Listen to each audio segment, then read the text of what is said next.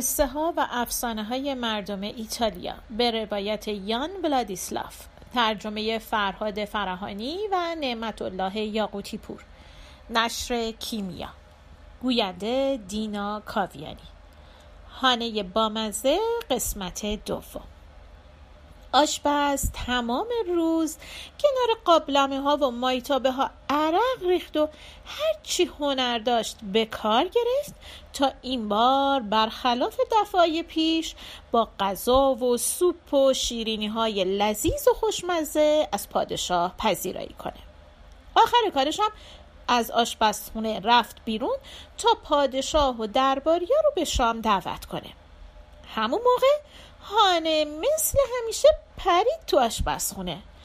دو تا از غذاها رو برداشت و تو بقیه نمک ریخت ولی این بار برخلاف دفعات قبل در دام پادشاه جوون افتاد که توی کمد پنهان شده بود. هانه با ترس و لرز حرفای پادشاه رو میشنید که داشت می‌گفت بالاخره به چنگ تو بردم دزد کوچولوی حقه باز. خدا می‌دونه که چه مجازات سختی در انتظار توه. هانه کمی فکر کرد و گفت من دوز نیستم. تو همه عمرم جز درستی و صداقت راه دیگه ای نرفتم. فقط می‌خواستم با حضرت عالی و آشپز باشیتون یک کمی شوخی کنم. باور کنید عالی جناب راست میگم. پادشاه جوان همونطور که از مردای بزرگ انتظار میره خشم خودش رو کنترل کرد و با متهم بیپناه و ضعیف با نرمی حرف زد و گفت بسیار خوب بگو ببینم اگر حرفایی که می‌زنی راسته از کجا میای و تو این شهر چی کار می‌کنی؟ اگر راستشو بگی میبخشمت. خانم نشست و همه چیز و مو به مو برای پادشاه تعریف کرد. پادشاه هم همه اون دوازده تا دختر رو به شام دعوت کرد. خانم گفت خیلی دوست دارم دعوتتون رو قبول کنم ولی باید اول از شاهزاده خانم اجازه بگیرم. لطفا فردا تشریف بیارین جلوی همین پنجره تا جوابو بهتون بگم. بعد مثل همیشه دو مدل غذا برداشت و از راه پنجره رفت بیرون. دخترها که باز غذاهای خوشمزه رو دیدن دیگه طاقت نیوردن اونقدر به هانه اصرار کردن که راز و رمز این غذاهای خوشمزه رو براشون بگه. هانه هم کل داستان رو مو به مو براشون تعریف کرد. شاهزاده خانم با شنیدن این داستان عجیب و غریب عصبانی شد و گفت با این کارات بالاخره ما رو زندانی می‌کنن. حالا پادشاه مثل دزدای غذا به ما نگاه می‌کنه. بگو ببینم با چه رویی می‌خوای فردا شب تو مهمونی شامش شرکت کنی؟ شام پیشکشت. خدا خدا کن که به بهانه این ما رو محاکمه نکنن و به خاطر دو سه تا بشقاب غذا سرمون بالایی دار نره. هانه خندید و گفت نگران نباشید شاهزاده خانم همه مشکلات با صبر و تحمل حل میشه. این هم یکی. بعد دوازده تا شیشه شربت برداشت و تو اونا گرد خواب آور ریخت و درشون رو محکم بست. فردا شب دوازده تا دختر همشون لباسای عین هم پوشیدن انگشترای عین هم به انگشتشون کردن. گوشواره هایی هم که به گوششون آویزون کردن عین هم بود. رفتم به مهمونی پادشاه. هانم دوازده تا شیشه شربت و به عنوان هدیه توی یک سبدی گذاشت و با خودش برد. پادشاه و یازده مرد جوان بی صبرانه منتظر ورود دوازده تا دختر بودن. وقتی دختر اومدن هر کدومشون پیش یکی از نجیب زاده ها نشستن. پادشاه هم بین هانه و شاهزاده خانم نشست. موقع شام مهمونا با انواع غذاهای خوشمزه پذیرایی شدن. غذاهایی که یکی از یکی خوشمزه تر بود. آشپز باشی این بار رو سفید شد. برای اینکه دیگه غذاها شور نبود. هانم حسابی همه رو داشت میخندوند. لطیفه می‌گفت خاطره می‌گفت. آخر سر نوبت به تقدیم هدیه رسید. هانه گفت ای پادشاه بزرگ و ای مهمانان گرامی این شربت ناب رهاورد سرزمین ماست. این داروی سلامته. هر کی از این بنوشه هیچ وقت دیگه به دوا و دکتر نیازی نداره. پادشاه و یازده مرد جوان هر کدوم یه شیشه از اون شربت ها رو برداشتن و یه جا سر کشیدن. کمی بعد سر همشون گیج رفت و به خواب عمیقی فرو رفتن. هانه قیچی آرایشیشو برداشت و گفت حالا وقتشه که سر به سرشون بذارن و نصف سیبیلشون رو با قیچی ببرم. جانمی جان. فکرشو بکنین که چه قیافه های خندهداری پیدا می‌کنن. بعد پادشاه و اشراف زاده های سیبیل بریده رو ول کرد و همراه بقیه دخترها قبل از طلوع آفتاب از شهر خارج شد و رفت که رفت. صبح روز بعد پادشاه و یازده مرد جوان با سردرد از خواب بیدار شدن. اونا تا چند ساعت بعد از بیدار شدنشون هم حال عادی نداشتن. زمین و آسمون و تیره و تار می‌دیدن. ولی کم کم که حالشون جا اومد دیدن که ای بابا چه قیافای خندهداری پیدا کردن. از اون طرف هم تعجب کردن. گفتن کی این بلا رو سر ما آورده؟ پادشاه وقتی خودشو تو آینه دید گفت آخر سر اون دخترها زهر خودشون رو ریختن. فرمان میدم که دستگیرشون کنن و به شدت مجازاتشون کنن. نگهبانا خونه به خونه دنبال دخترها گشتن. ولی کارشون بیفایده بود. برای اینکه اونا از اون شهر رفته بودن. آخر سر جاسوسای پادشاه رد دخترها رو تو یکی از کشورهای همسایه پیدا کردن. پادشاه شاد و خورسند خودشو به شکل یک جهانگرد معمولی در آورد و دستور داد دوازده تا سیب قرمز رو به پودر خواباور آغشته کنن. بعد سیبا رو برداشت و همراه محافظاش رفت به شهری که اون دوازده دختر رفته بودن. بعد از مدتی رسید در خونه دخترها در زد و گفت که یه جهانگردیه که تو راه مونده و غریبه و بیپناهه و یه جایی رو می‌خواد برای استراحت.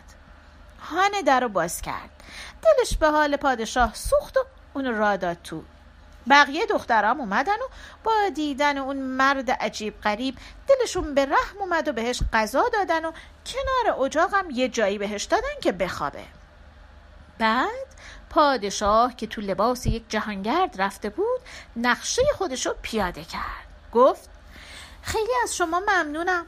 شما منو شرمنده کردین. حالا اگه بپذیری تو سبدم چند سیب دارم که به شما تقدیم می‌کنم. هانه تشکر کرد و سبد رو گرفت و برد تو اتاقی که با دوستاش نشسته بودن. وقتی که سیبا رو شمرد دید اونا درست دوازده تا شستش خبردار شد که یکی بودن تعداد سیبا و تعداد دختران تصادفی نیست. حتما کاسه ای زیر نیم کاسه است. پاورچین پاورچین برگشت.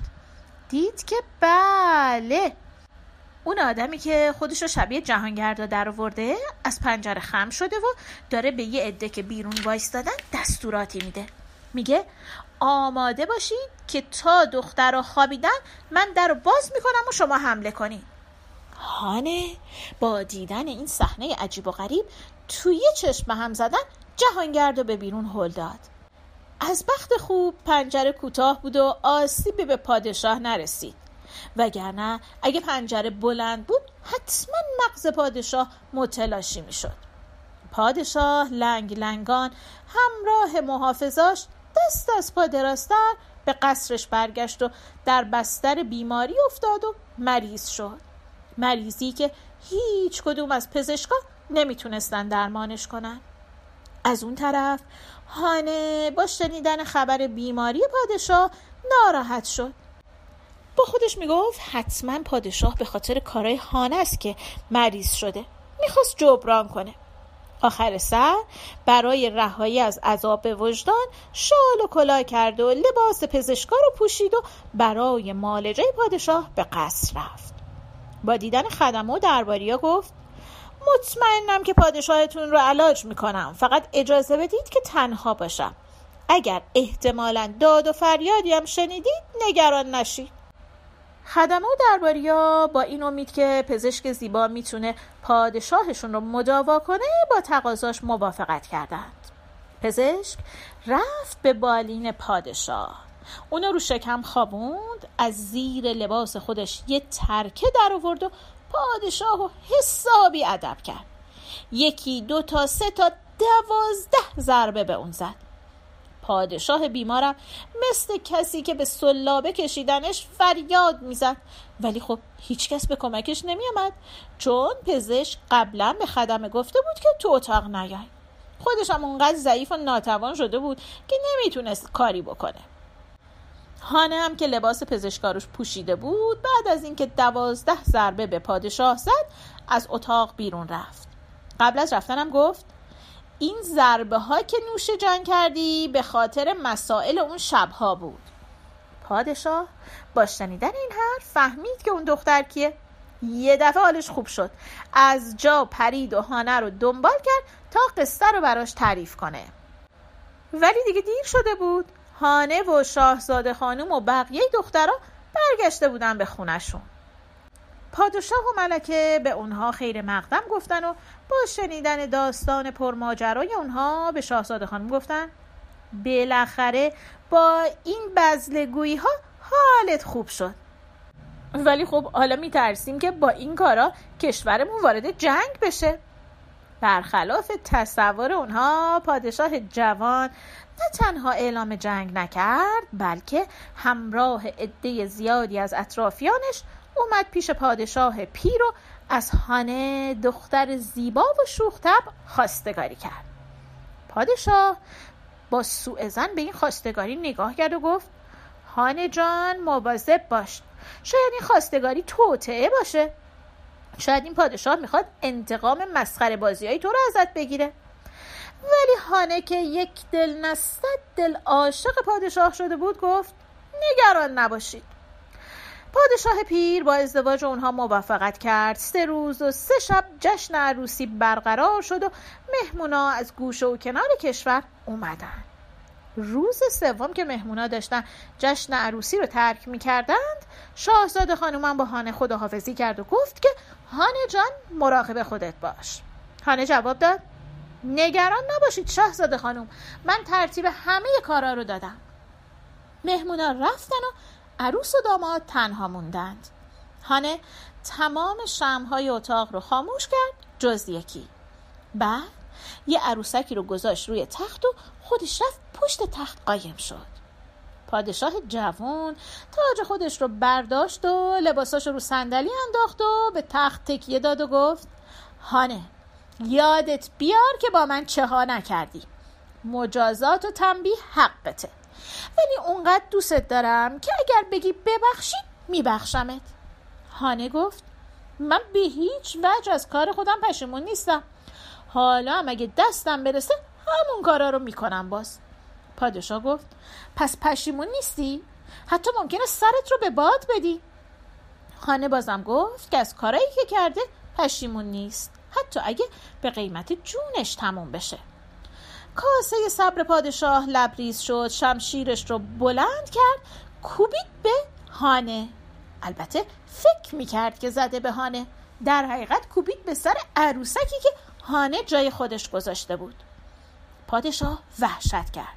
فکر کرد که چه جنایتی مرتکب شده. فریاد زنان بیرون رفت و کمک خواست. خدم و درباری ها اومدن. دیدن که پادشاه مثل بید میلرزه و میگه زنم و کشتم زنم و کشتم. خدم و درباری ها رفتن تو اتاق. ولی از تعجب میخکوب شدن. برای اینکه دیدن هانه زیبا وسط اتاق نشسته و میخنده. پادشاه جوان با دیدن هانه مقابلش زانو زد و گفت منو ببخشه هانه عزیز. حالا می‌فهمم که خشم و غضب و کین توزی و لجاجت چه بلایی سر آدم میاره. عوضش خنده و شوخی و گذشت چه اکسیر زندگی بخشیه. گاهی ممکنه که خنده و شوخی تلخ و گزنده باشه ولی خب از خشم و غضب بهتره. پایان.